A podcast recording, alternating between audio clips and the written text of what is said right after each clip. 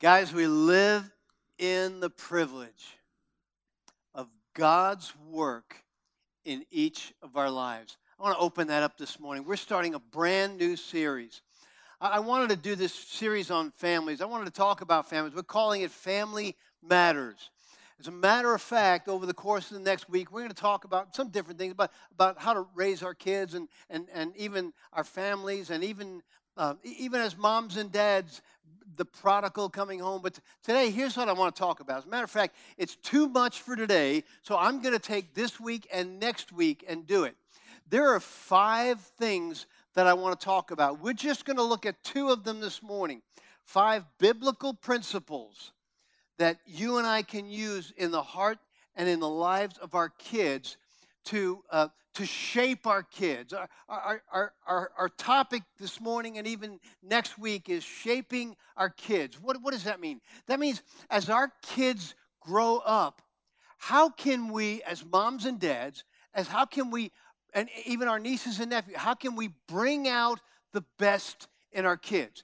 And listen, if you're thinking, well, I don't have any kids, and I, I know some of you guys are thinking it, and some of us who are older are thinking, if I don't have any kids, let me, here's the little secret. The little secret is these are five principles that you can not only use in your life with your kids, you can use them with other people in your circle, other people in your life. They will not just work on our kids. They will also work on the other people in our lives. And I just want to I want to open this up and look at this. How how do we how do we shape our kids? How do we bring out the best in our kids? How do we bring out the best in those around us?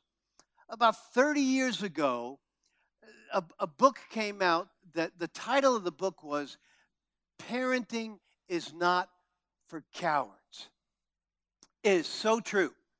Parent, you ha- if you're going to be a parent and you're going to be effective, you need to have courage, you need to have tenacity, you need to have persistence, you need to have selflessness, and you need to have a very deep love. Because there's nothing else, no job that you're going to do in life is going to matter as much. No job that you do in life is going to be as demanding and as challenging as being a parent, because the, re- the reality, you're, you're responsible for raising another human being. And, and those of us, we started out in life, you know, in, in marriage young, and we, we were raising our kids, and, and for, for, for us, it's like four kids. I twin daughters that are now thirty-eight years old, and and, so, and, and one of them has their own kids, the three grandkids that we, and, and so, so that was like a, forever ago, right? Just raising Trisha and Tiffany, and, and then Wesley and Julia, and, and now we're we're kind of at the end of that. So as parents, when you get to the place where you think you're fairly good at it, you're out of a job. You're done. You, so you, it's taken all these years to learn. If I were to do a series on the things I did wrong raising my kids, it'd be a nine-month series. It'd take me nine months to go through all the things that I did wrong. And so just stopping and looking at God's word, and, and even in these next two weeks, how to shape our kids. How, how do we bring out the best in our kids? Because the reality is, in our day and in our culture, there's pressure on the family. There's pressure from within the family. There's pressure from outside the family. Our culture is trying to totally change what God's design for the family was. And at Camelback, families are a big deal to us. Fa- young families with kids, it, it's our main target in the community. That, that's, that's when we're, if we're firing an arrow at a target, that's the one we want to hit. And And yet our doors are, our family is, you know, there are singles here this morning. They're married, the whole, all in different areas of this campus. And, and there, there are people in different places in life. We together are in this process of following Christ, of allowing him to change us into what he wants us to be. So as parents, I, I kind of want us to think in terms of this. Between birth and, and graduation, there's about a thousand weeks. There's about a thousand weeks in the life of, of our kids that we go through, this whole process of, of getting them there. And everyone, listen, everyone needs kids in their lives. We all need kids in our lives. There, there have been studies done about this, and the reality is if you don't have kids in your life, you're going to get older faster. As a matter of fact, you're going to develop hardening of the attitudes if you don't have kids in your life. Kids are, kids are, kids are what God, one of the things, we think we grow kids, and we do, but kids also grow us. Kids are a tool that God uses to pull selfishness out of our lives. Kids are a big deal. We've got nieces in our lives and nephews in our lives. And if you if your circle of, of, of friendship is, is just people your age, then, then you're in a boring group. We need kids in our lives. Our kids, nieces and nephews, grandkids, kids at Camelback. Listen, listen, if you're my age, you, you need to serve once a month in children's ministries in an area, because it is going to change who you are. I want to look at these five principles. If you're taking notes this morning, we're only going to look at two this morning. It's all I have time for. Two, and we'll do the, the next three next week. The first one is you accept their uniqueness. The first thing that you and I need to do with our kids is accept their uniqueness. Listen, you need someone that does this for you. We need people in our lives that accept us for our weaknesses, our uniquenesses, rather. And, and the reality is with our kids, we need to accept their uniqueness. Do you know why? Because every child is different. God makes us all different. There's a reason he intentionally gave us all individual fingerprints, individual eye prints, our voice print, every, every area about us. Our D N A is specific to us. Even identical twins are different in thousands of ways. God is so intentional about diversity. We, we grow up in our subcultures. We, we grow up in, in, in, in our Italian culture, or, or we grow up in our Mexican culture, or we grow up in our, our Eastern European culture, and, and we think that that's the group. And, and the reality is God loves variety. He intentionally created so much variety. As a matter of fact, in Ephesians chapter two, I want to look at that passage of Scripture because Paul's writing to the church in Ephesus, and look what he says. He says, we are God's workmanship. When you go back to the original language, it doesn't use the word workmanship. As a matter of fact, in the original language, he talks about masterpiece. We are God's masterpiece. The great artist, the great creator, the, the artisan of all times, intentionally is working on each one of us as a separate masterpiece. Your life is on the canvas, and God himself is working out all the details. Gives you, gives you just a little bit of a window into how much he values you. Look what he says. We were created in Christ Jesus to do good works. Not to get our salvation, but because of our salvation. Because by grace we've been given this gift of salvation. And he has things for us to do, which he prepared for us in advance. If we were all the same, listen, if we were all the same, not much would get done. Because we'd all be the same, and we'd all be doing just the same thing. God created diversity. We are all so different. We all do different things. First Corinthians twelve six, God works through different people in different ways. We are all individually unique. And when you and I, moms and dads, grandparents, as we look at the uncles and aunts, as we look at our kids, we need to accept their uniqueness. I can remember Dad saying to me, you know what? I treat all my kids the same. There's a word for that. Stupid. Because we're all different. What you do with one kid to build that kid up And if you were to do that to, to, to another kid, it would actually tear them down. Our kids are unique. As moms and dads, we just need to recognize that. I grew up, I've shared this a couple times with you, I grew up following my sister who was nine months older than me. Mm-hmm.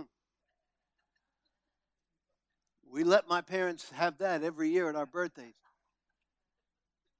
She was nine months older than me, and, and I followed her all through elementary school and all through high school. And teacher after teacher would say to me, now, of course, they had, they, they had reason to say it, but they would say to me, you ought to be more like your sister. You should be. Every report card I got, here's one phrase that I always, they, my parents always saw on my report cards.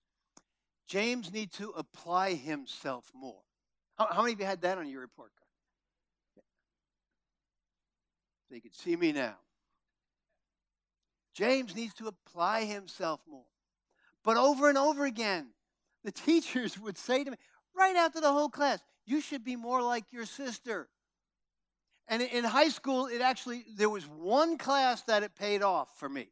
There, there was an English, Mister Fabidi was an English teacher. It was a, he was a bit of a wacko, but he, he was an English teacher. He, he He would, he absolutely loved my sister Lois. And I hate to say this in front of my kids, but I cut that class probably about forty or fifty times over the course of that year. And Mister Fabidi loved my sister Lois so much, he gave me a C. One year it paid off. Other than that, it was, you need to be more like your sister. You know, we, we need to accept, now, over the course of this series, we're going to talk about discipline and, and, and, and doing things right. But but the reality is, moms and dads, our, our kids are unique. We have got to recognize that. And there are two enemies of uniqueness. There are two things that, that foil this whole thing in our lives. And I want, I want us to write them down. The first one is comparing. When we, when we compare, and our culture does this in a huge way. You get on Facebook or Instagram and, and you post the dessert that you're eating. Then what I have to do is I have to go find my favorite dessert that's better than your dessert, and then I post that on Instagram. Because that's the way that our, that our culture goes. And, and we do this with our appearances. We do it with athletics. We, we do it with money, with, with wealth. We do it with status. We, we, we do it with, with prosperity. We do it with popularity. We, our culture does this in all different areas. The question is, what does God have to say about this? And look what he says in Second Corinthians ten. He says, we do not dare compare ourselves. And then Paul goes on to talk about the fact that it is foolish. It's foolish to compare our kid to somebody else's kid, or, or, or our, our first and our, and our third. And, and we treat our kids differently, even, even in the process of parenting. Our first baby, they, they, they, when, the, when the pacifier falls to the ground, we pick it up and, and we put it in the kitchen and we boil it, and then we sat, we do all this stuff to it. And, and the second child comes along and, and it falls to the ground. We just we, we pick it up and we wipe it on the diaper, and then and, and then we stick it in their mouth. And, and the third kid comes along. We wait for the dog to bring us the pacifier, and then we stick it in their mouth. We, we change over, over the, the, the process of, of what we do. And, and, and God says, don't dare compare yourself. It's absolutely foolish for you to compare your wife to somebody else's wife. He says, don't do that. It's, don't compare your house to somebody else's house, or your car to somebody else's car. Paul said, that is foolish. We need to tell our kids, don't, don't worry about other kids. You be you. You be what God created you to be, recognizing their uniqueness. Yeah, you can clap. In Galatians chapter six, look what he said. Do your work well, then you'll have something to be proud of, but never compare yourself with others. We need to look at our kids and say, do it, do it your best. Give it your all. Do it your best, and then you can be proud. You don't, you don't have to worry about, uh, don't worry about other kids. A job well done. So comparing. The other thing is conforming. Conforming. You know what conforming is? Conforming is people-pleasing. It's actually, you know what it actually is? It's taking what other people think and it's placing it above what God thinks. That's what people-pleasing is. And we and we we do this with our kids. A couple of a couple of months ago, we we we did a series. We, we talked about these two areas, a series that I called Thrones, the, the kingdom of God and the kingdom of this world. And, and we looked at both of those. And and, and I, I got to tell you, look, look in Romans with me, because when Paul's writing to the church in Rome, he says, don't conform yourselves to the standards of this world. Don't let the world around you tell you what to be. What, what, is, what is the world's status? What, what does the world go by? What's, what does the kingdom of the, what does it mean to conform yourself to the world's standards? It, it means looking at status. It means making decisions based on sex or salary or position or the things that the, that the world holds up and says, these are the important things. Or possessions, or appearance, or athletics. He says, no, don't do that. Let God transform you inwardly by the changing of how you think. When he transforms you inwardly, he changes how you think. And the way you think determines the way you feel, which determines the way you act. We do the opposite. We try and change our actions, but we don't change our heart and our mind. Because we think just changing our actions. Churches have been guilty of this for years. And he's saying, don't, don't do that. Let me inwardly change the way you think. Because then your heart's going to change. When I look at this conforming area, there's a, there's a couple of places that, that, that, that my mind goes. We think, as parents, we think peer pressure. Uh, the kids around our kids are going to pressure our kids to think and move and, and, and do. And that, that's true. That's part of what conforming is. And, and, and that's an area that we need to teach our kids to value how God made them and how they think, and, and, and bring them and raise them in a way that this becomes the compass of their lives. And, and, that, and that this actually in your parenting takes them through a process where there's a point in their life where you will no longer be their authority, but God will be their authority. And it's our job as parents to get them to the place where that transition happens in their lives. Not only peer pressure, but I, there's, an, there's another issue, and that's parents often pressure kids. As moms and dads, we pressure our kids. We, we so often want them to do what we did. We, we were good at soccer, and we took it up to a certain level, and, and we, but we never made it to the traveling team. And so we want our kid to, to be good. And, and we get involved in their lives in soccer. And we, and we stay engaged. And we're with them all the way through. Because our goal is to get them to get on a traveling team. Or to take it further than we took it. And we do this in different areas of our lives. And when we can do it often and not recognize their uniqueness. And we try and steer our kids. We need to accept our kids and their uniqueness completely. How do you, how do you know if you've done that? How, how do you how do you recognize that you are actually doing that? One way you can recognize that is if you do not insist that they be like you. For some of us parents, that's a tough one. We, especially when our kids, we, we just want them to do this or that. And I got to tell you, uh, as parents, as pastor who loves you, I, you know what the world does not need? The world does not need another you. God designed every one of us so intentionally different. First Corinthians thirteen, love does not demand its own way. Recognizing our kids' uniqueness. Our, our kids can grow up and, and they, they can grow up and think, I can't, I just can't be me. The peer pressure wants me to do this. My parents want me to do that. And, and, and, I, and I just can't be myself. I grew up, and I've shared so much of this with you guys that you probably know my heritage.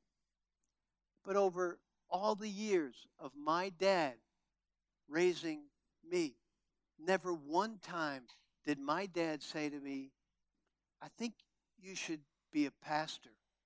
Why don't you consider being a pastor? Never, ever tried to influence me or anyone of my brothers and sisters. Recognized our uniqueness, wanted us to find the place in life that God has have had for us. He was very intentional about that. The second thing I want to look at this morning is not just accept their uniqueness. That's number one. Number two, affirm their value. We need to affirm our kids' value. You say, James, well, how often? All the time. You can't possibly do too much. There's never too. We, you and I hunger. We all hunger for affirmation. And I, and I know there's probably somebody you can think about that says, well, I know they don't. They don't need it. Every one of us hungers affirmation. We, we have a desire to be affirmed. We have a desire, every one of us, a desire to be trusted, a desire to be understood. We, we have a hunger to be valued. That is inherent in who we are. Our kids have those hungers. We need to feed those hungers with the right things. Inside of every, every one of us, in the back of our mind, there's this scale, this scale that tips in, in two different directions. And, and, and one, one side of it, it, it's, it's, it's got all the things on it that the world says about, about us that are, that are negative. And on the other side, all the things that we hear about ourselves that are positive. And the world around us is feeding that negative side. And God's family and God's people and God's word and, and, and is, is feeding this positive side. As moms and dads, we need to feed that positive side.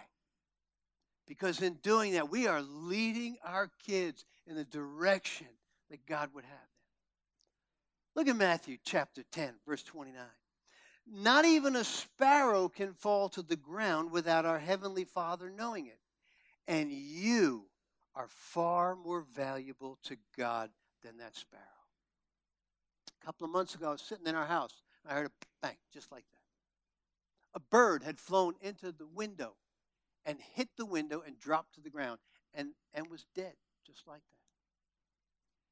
that. God knew all about that sparrow hitting my window, dropping to the ground, and dying. And he cares about that. And Matthew says, you are far more important to God than that. Let me, let me camp on this value thing. Why are you so valuable? How do you know you are so valuable? You're taking notes. God custom made you. That's why you know you're valuable. God custom made you. He doesn't take us through the process of an assembly line and make us. He, he doesn't have a mold that he that he stamps out people and then he, and then maybe even breaks the mold and change. He doesn't do that. Science would tell you all, all, all kinds of things that, that would cause this to happen. But the reality is God custom made you. And the writer of Psalms in Psalm one thirty-nine gives us such great clarity. In today's century version, look, look, look, at the, look at the words that we have here. You made. He's talking to God. You made Underline that word made. Matter of fact, circle that word made. You made my whole being. You formed me in my mother's body. We're not talking about chance. We're not talking about happenstance. We're, we're talking about God himself doing something intentionally. You formed me in my mother's body. Look at the recognition here in verse fourteen. I praise you because you made me, listen to this, in an amazing and a wonderful way. The writer of Psalms has incredible clarity about what God himself did in creating you and in creating me. Look what he says. What you have done is wonderful. You can go to the original language and look up that word. Our English language doesn't wrap its arms around it. You have, what you have done is wonderful. And he goes on to say, I know this very well. He doesn't say, I hope this is true, or maybe this is true. He says, I know this very well. God custom made you, and Jesus died for you. This is a big deal, people. This is clarity on who your Father is. Jesus said, I want you. You're worth dying for. And he paid the price for your sins. Look at First Peter. He paid. Circle those two words. He paid. He paid. First, first God the Father says, I made you. And then Jesus says, I paid for you with the precious lifeblood of Christ, the sinless, spotless Lamb of God laid his life down to pay for your sins and for my sins. God made, Jesus paid. Both show incredible value. And the third thing is God's Spirit lives in you. The Spirit of God lives in you. First Corinthians chapter six. Do you not know that your body is a temple of the Holy Spirit, who is in you, whom you have received from God? When you become a follower of Christ, his Spirit comes to live inside of you, whether you feel it or not. And he wants to take you through a place where, where you actually are way more aware of it and you feel it. God's Spirit lives inside of you. One of the interesting things about, about value is, uh, is the stuff that we have, our cars. You, you, who, who determines the value of your car? Your car's value is determined by whatever somebody's willing to pay for it. That's the bottom line. Your home, the value of your home is it's it's determined by what somebody is willing to pay for it. In Beverly Hills, if you go shopping for a home in Beverly Hills, one of the interesting things is who, the person who lived in that home may very well determine the value of it. If, if you're going to buy a home and it's worth about two million dollars, in Beverly Hills we're talking here, we're not talking Glendale, so but worth about two million dollars, and but Madonna lived in it, and, and Brad Pitt lived in it. Pitt lived in it. Then, then here's the reality. We're talking six million dollars. We're, we, see, the person who lived in it determined the value of it. The Holy Spirit is living inside of you. That shows the value. The Trinity, God chose for some reason. He chose to manifest himself in three ways. God the Father, God the Son, and God the Holy Spirit. He chose to manifest himself in three different ways. But look at this. You were created by the Father. The Son died for you. His Spirit lives in you. The Trinity shows the value that God has in you.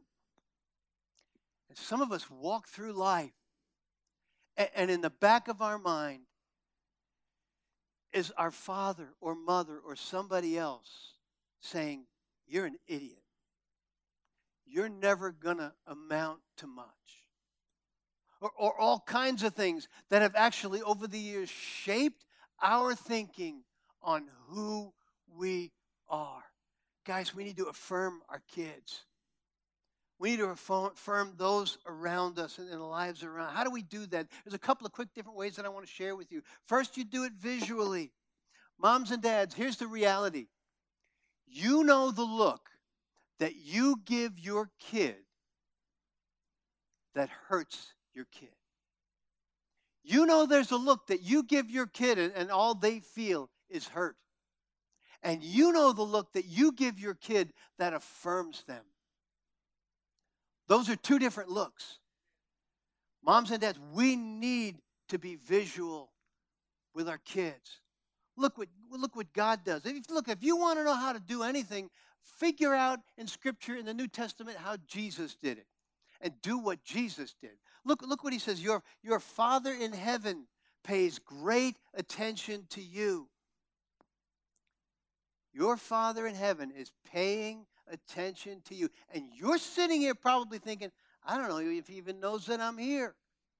But the Bible says he pays great attention to you, down to the last detail, even numbering the hairs on your head. He even knows how many you left in the sink that morning. And he knows the original color. He knows every detail about his children. Let's, let's, let's pay attention to our kids at that level. So there's visual. Then there's physical. Look what Hosea says. Look, look, look how God, look, look, at, look at the detail that he gives. I, I drew them to me, meaning my children, God says. I drew them to me with affection and love. I picked them up and I held them to my cheek. Look at the detail there. Look at the tenderness of God. I held them to my cheek. Our skin was made to be touched. We were designed so that, so that we would feel it and be sensitive. And I know, I know, some, some of us dads would say, well, I'm, I'm just not the touchy-feely kind of guy. Get over yourself. Hug your kid. Physical. Verbal is the next one. We need to be visual. We need to be physical. We need to be verbal. Look what God says. You are precious to me. I treat you with honor, and I love you. The creator of the universe talking to his children. And some of us, listen, this is the truth. Some of us, because of the church we went to, or the family we went to, or the environment that we grew up, we have this screwed up idea of who God is and that he's always angry, he's always after us, he always wants to catch us doing something. I, you, I open up my Bible, I don't see that guy. He's not even in there. I love you. God says it. Guys, do we do it? Do I do it? Do you do it? What are you doing here? Let, listen, let's, let's let the rubber and the road meet here. What are you doing with your kids? Here it is, moms and dads. Are you raising their value, or are you pushing their value down? I, look, I, I'm as guilty as you can be about not doing a lot of this right. I grew up with a father who actually grew up with a father. My grandfather, my father's father, was an orphan and was taken in by a Lutheran minister and raised by a Lutheran minister in Germany. And my grandfather was treated very poorly as an adopted child. And my grandfather raised my father very poorly. Always negative comments, always putting him down. It, w- it was so bad that my father, when he was fifteen, left home, left New York, went to Florida. And there's a whole long story. They don't have time to go into it. My father found Jesus. And my father raised the five of us kids the way he read it in God's Word. He was always uplifting, always encouraging, always the good father. And I can remember comments that my dad made to me, positive comments, scripture verses that built into us. All five of his kids, all of us are married, serving God, all five of us. You, you may have had a horrible father, but that can change with you and your kids. The heritage that your kids can start right now. You and I, parents, we need, and look, we'll look at three more points next week, but we need to be doing this with our kids. Proverbs twelve twenty-five, a word of encouragement does wonders.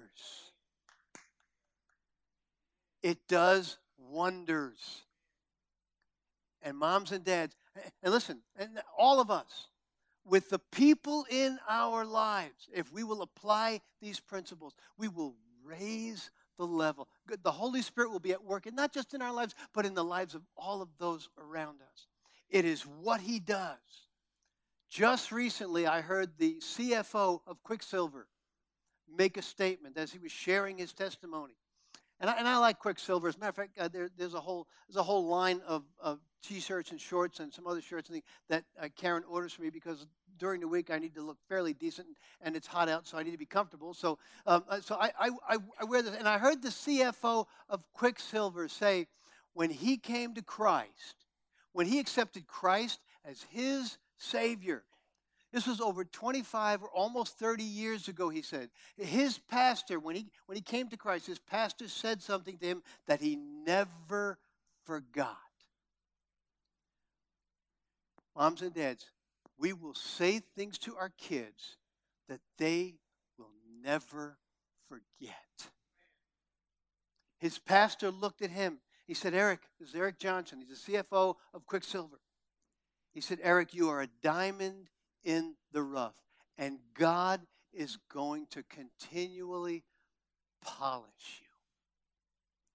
He never forgot that. In his whole walk in following Christ, everything that he was going through, everything that God brought in, everything that God allowed in his life, he recognized that he was a diamond that God was continually polishing. Our kids are diamonds in the rough. We are diamonds in the rough. Some of us, he's got a hammer and a chisel, and he's knocking big things off. Some of us, he's got most of that off, and he's refining it. Some of us, he's actually polishing. Some of us think we're in the polishing stage, and God's getting ready to whack off a big chunk. But you are a diamond in the rough. Your kids, in their uniqueness, are diamonds in the rough. And God himself created them that way, and we are together in this process of him chipping, cutting, polishing. Let's stand together this morning. Moms and dads, listen, our children are a gift from God.